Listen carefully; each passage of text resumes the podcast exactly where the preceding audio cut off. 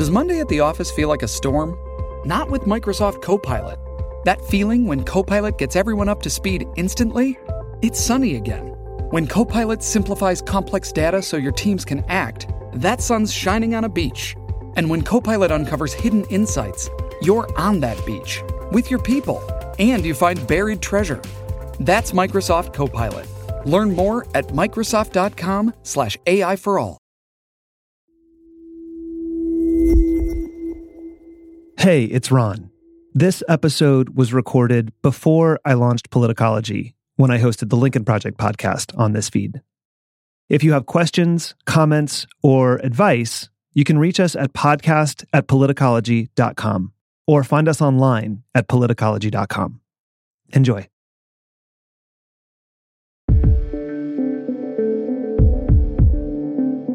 Hello from the Lincoln Project, and welcome back.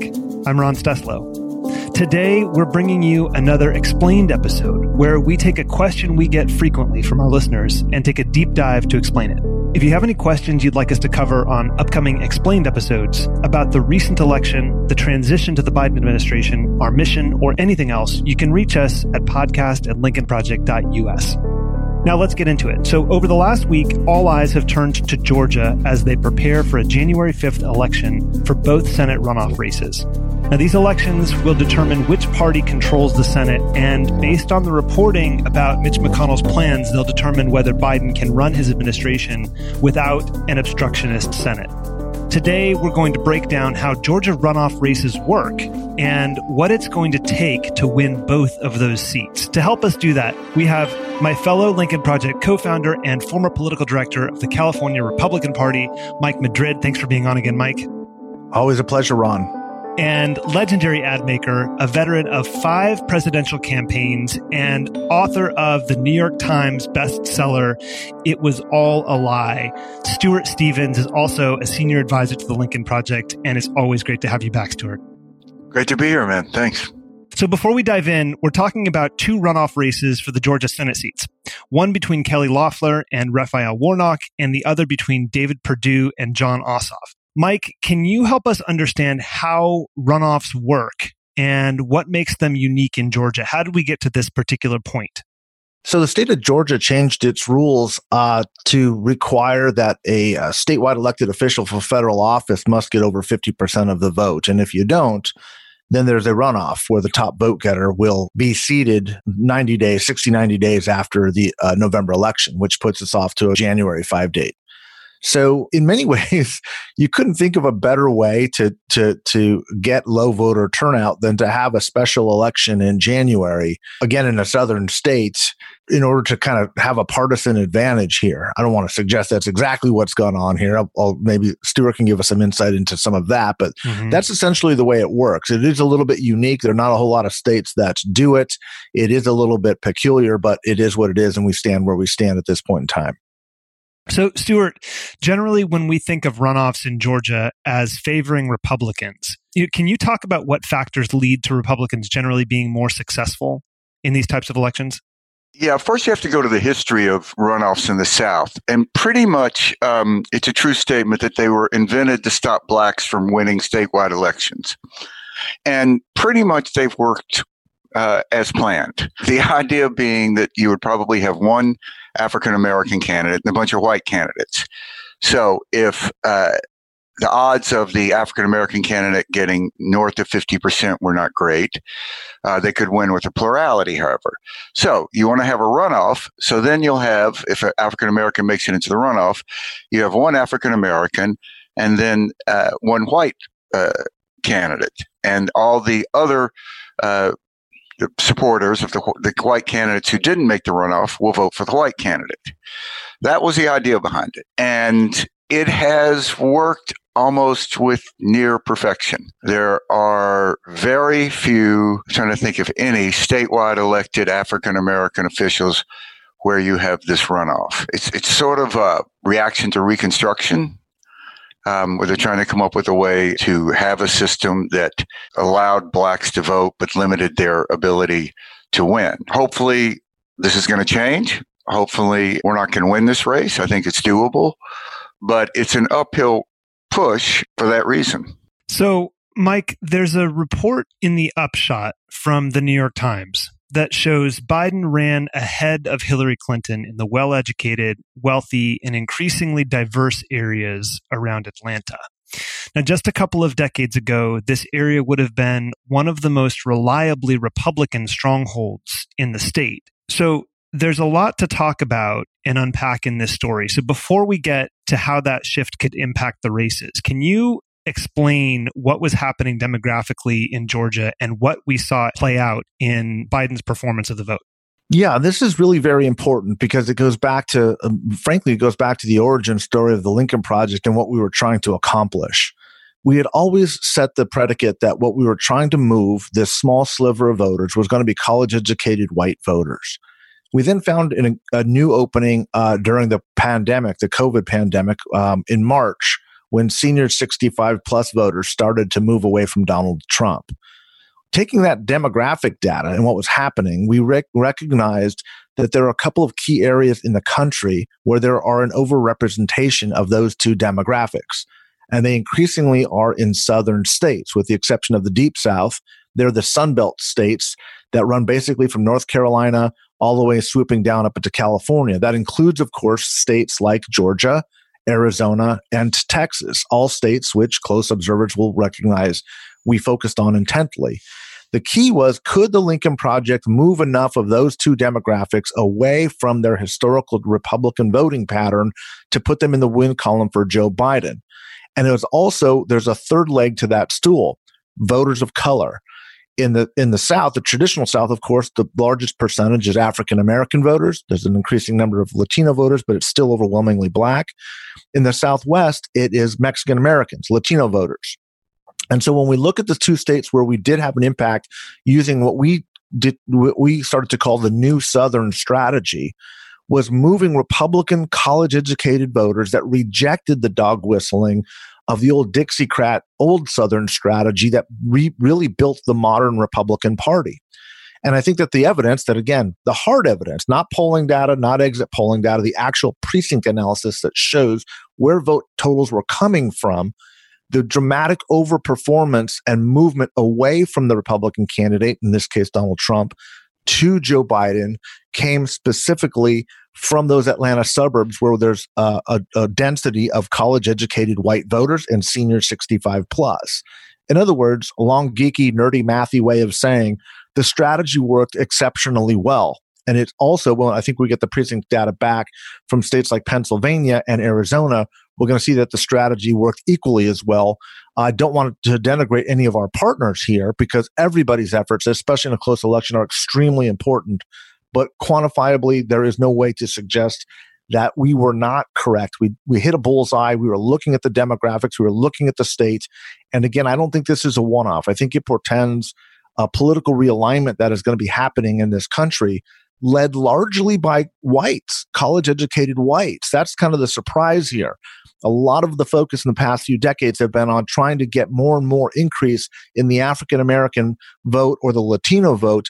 What is moving states like Arizona, Texas, and Georgia into play is a combination of increased voter of color turnout, but also, I would argue, just as, or maybe even more importantly, a shift away from these types of politics from college educated Republicans who are saying, I've had enough. No more defending the Confederate flag. No more racial dog whistling. The law and order nonsense has to go away. I'm going to vote for uh, Democrats, even though I may not agree with them on a lot of economic issues, because culturally I can't accept doing this anymore.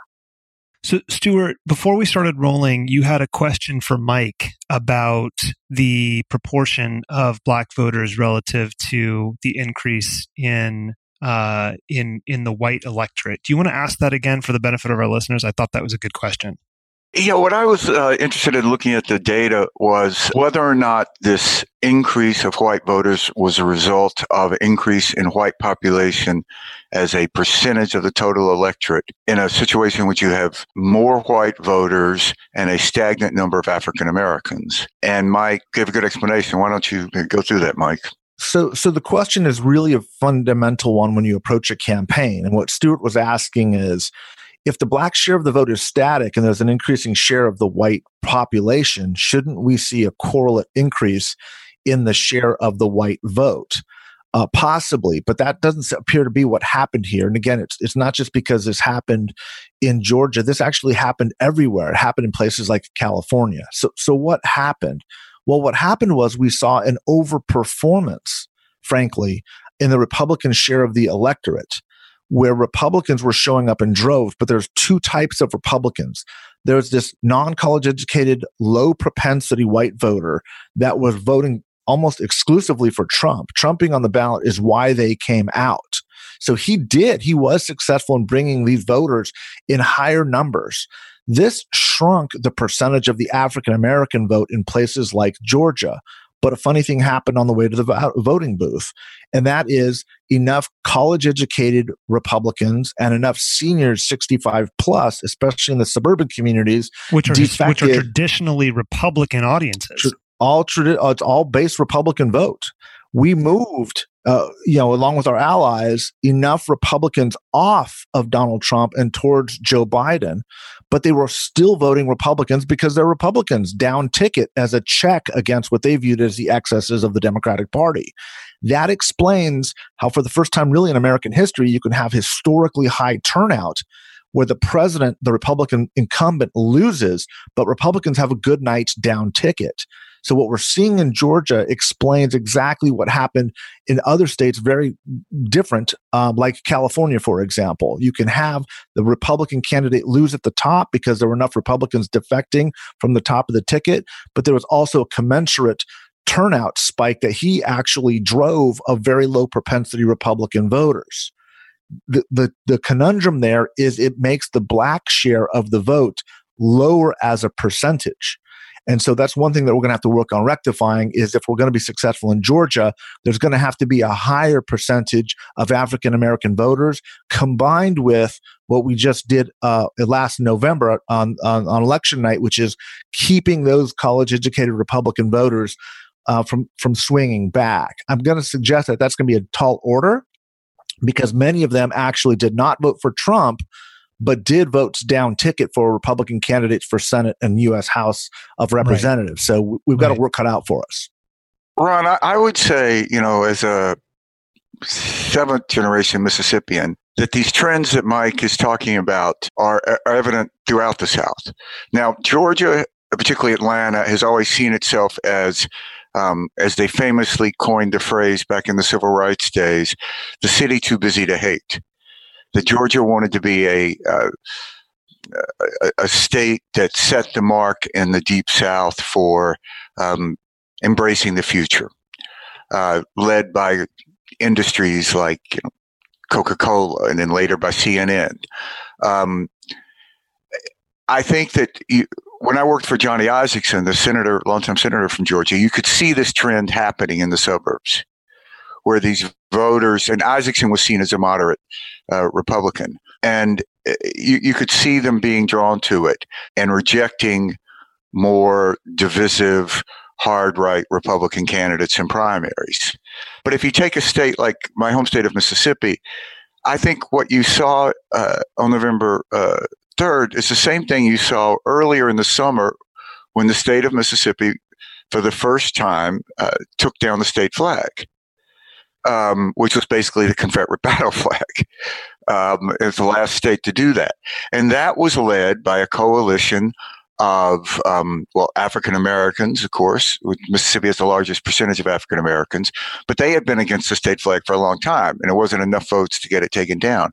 It was really this business community that saw it as negative and just a total image of uh, what you want the state to be. Sports teams played an important role, college football coaches. And I really think that this is where the South is headed. You know, I, I think your average suburban teenager uh, in Atlanta or Mississippi, white suburban teenager, looks to black rap stars as uh, cultural models more than Robert E. Lee. I mean, they, they, they live in that same world that the rest of the world. And I think, you know, people from the South hate whites a lot of hate to get off that plane and be looked at as that southerner.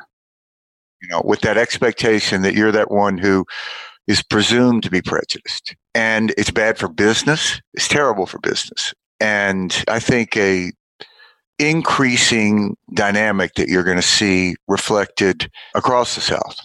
How remarkable is it to be able to work with Stuart Stevens Oh on God. realigning realigning the the, the southern it really, that it really, of knowledge? it, it- really it's is incredible. phenomenal. Yeah. Yeah. Stuart, how many Georgia runoffs have you worked? Oh, I've done, I'm not sure the exact number, but four or five runoffs in Georgia. The Republicans, I mean, look, this, I I think this race is doable. Um, the scenario to, to win is for this group of college educated voters to take uh, energy from the fact on November 3rd, they did something that everyone said they couldn't do. They carried the state for Joe Biden and not Donald Trump. Yeah, let me hold that thought because I want to go there. But before we do that, I want to ask you about runoffs in general, and then and then we'll speak to this one specifically. Yep. So, Stuart, historically speaking, what are the most effective strategies for Democrats to win runoffs in Georgia or in the South in general? And uh, and then with the, with the benefit of perspective, what do you think it's going to take for Warnock and Ossoff to win both of these seats? Well, you know, the general assumption in runoffs is that they will have less voters than in the, the first election. But that's not always the case. I worked in this uh, race that was a Republican primary. Um, there was a runoff between Thad Cochran and Chris McDaniel, and Chris McDaniel was sort of a precursor candidate to Donald Trump. Cochran had been a longtime senator. We avoided losing that race. We came in second, uh, but it went into a runoff because there was a third party candidate who got just enough votes to stop uh, Chris McDaniel from getting 50%. So we went into a runoff three weeks later. And everybody involved, including myself, would have predicted that both candidates would see a decrease in votes. And it didn't happen. Both candidates saw an increase in votes. And one of the ways that we were able to win this for Thad Cochran um, was to motivate African American voters to come and vote for the Republican. And the message was that the next senator is going to be picked in this Republican primary. Do you want someone who has been, uh, to use that phrase we used to use a lot in the South, good on race, which is Thad Cochran, or someone who would run a racially divisive campaign, it was Chris McDaniel. So I, I think the the model to win this race for Democrats is to take energy from having just pulled off an historic feat. You beat Donald Trump in Georgia. Nobody said you could do that. That's always invigorating. You know, teams that go that aren't supposed to make the playoffs to go into the playoffs always have a lot of energy, rather than the teams that you know are expected to and kind of drag their way into the playoffs. And I think that if you can frame the race about what it says about Georgia, a sort of past versus future, as, as Mike was saying, you know, rejection of the Mitch McConnell posing in front of the Confederate flag versus an embrace of a new South. I think that that can be a winning combination. There's always an energy to the possibility to do something that's never been done before, to send the world a signal. And I think if uh, that can be harnessed here and early voting can uh, continue to be in favor, and some of these uh, Trump voters, in theory, I think that they're raising their hopes now by saying that he's going to win still, which is ridiculous. He's not going to win. And by the time people vote, the electors will have voted, and he's not going to be the next president of the United States. So I think you're going to have a kind of double whammy there potentially of, you know, not only did the Trump voters lose on November 3rd, but then when they were told that they were really going to win, they didn't. They were allowed Yeah. to. Yeah. And I, I, I think that that's dispiriting to voters. Plus, there is an element of all of this Trump recount, the language of it is really more about disenfranchising minorities than anything else. Yeah. All the code language, the cities, the fraud, the, you know, they're not saying that there's voter fraud out in rural counties in Right. uh, Iowa Right. you know they're, they're saying or even rural counties in georgia um, so it's it's sort of a continuation of a jim crow mentality that if african americans are voting in large numbers there must be something corrupt here and there must be a way to stop that So, Mike, we've got several factors at play here. And one of them is the down ballot success that you mentioned earlier that Republicans had in Georgia. Then we've got the anticipated depression among Trump voters when it becomes clear that Joe Biden won Georgia and they're forced to acknowledge that. How do you think about those two factors affecting one another and the races at large? And what is it going to take? What are you looking for in the numbers for both Warnock and Ossoff, both of them, to win these seats? Because as we know, it's going to take winning both of these seats to get to 50 50, which will actually give Biden a chance to govern. That's right. So there are actually three factors uh, at play here. One, which is very difficult for Republicans. Two, which I think are trickier for Democrats. So let's start with the Republicans. The first is uh, to your point, your uh, Stuart's point, the challenge of getting these low propensity uh, non college educated white voters that came out for Donald Trump is likely to be more difficult without Trump on the ballot, especially since Biden won the race and the enthusiasm is no longer there. That's a really essential uh, ingredient for success for Republican Senate candidates. Uh, going into January. And that's where you're going to see most of the resources, effort, and energy focused on the Republicans. Mike Pence is showing up. Donald Trump is tweeting already. There's 250 Republican staffers from other battleground states that have moved to Georgia. This is all in efforts to pull out and replicate that turnout that they got, that historic turnout from this demographic. They've got to get it to win. Now, let's move over to kind of the, the middle uh, piece, which is where we focused our effort and energy college educated white voters in the suburbs and seniors 65 plus. Again, pulled this off. We did it, I think, quite well. The challenge for us is going to be knowing that many of these voters were voting for divided government. These are Republicans now who showed up and voted for Joe Biden, but voted for Republican House and Senate members down ticket. The key here, and I believe this will be the critical piece of the race, is going to be can we convince them to continue to vote for um, Democrats to give them the majority when they were essentially already voting for divided government. There was a rejection of the extremism embodied in Donald Trump, but it was also a check on the excesses of kind of the progressive left that they were hearing so much about on the media that they were consuming.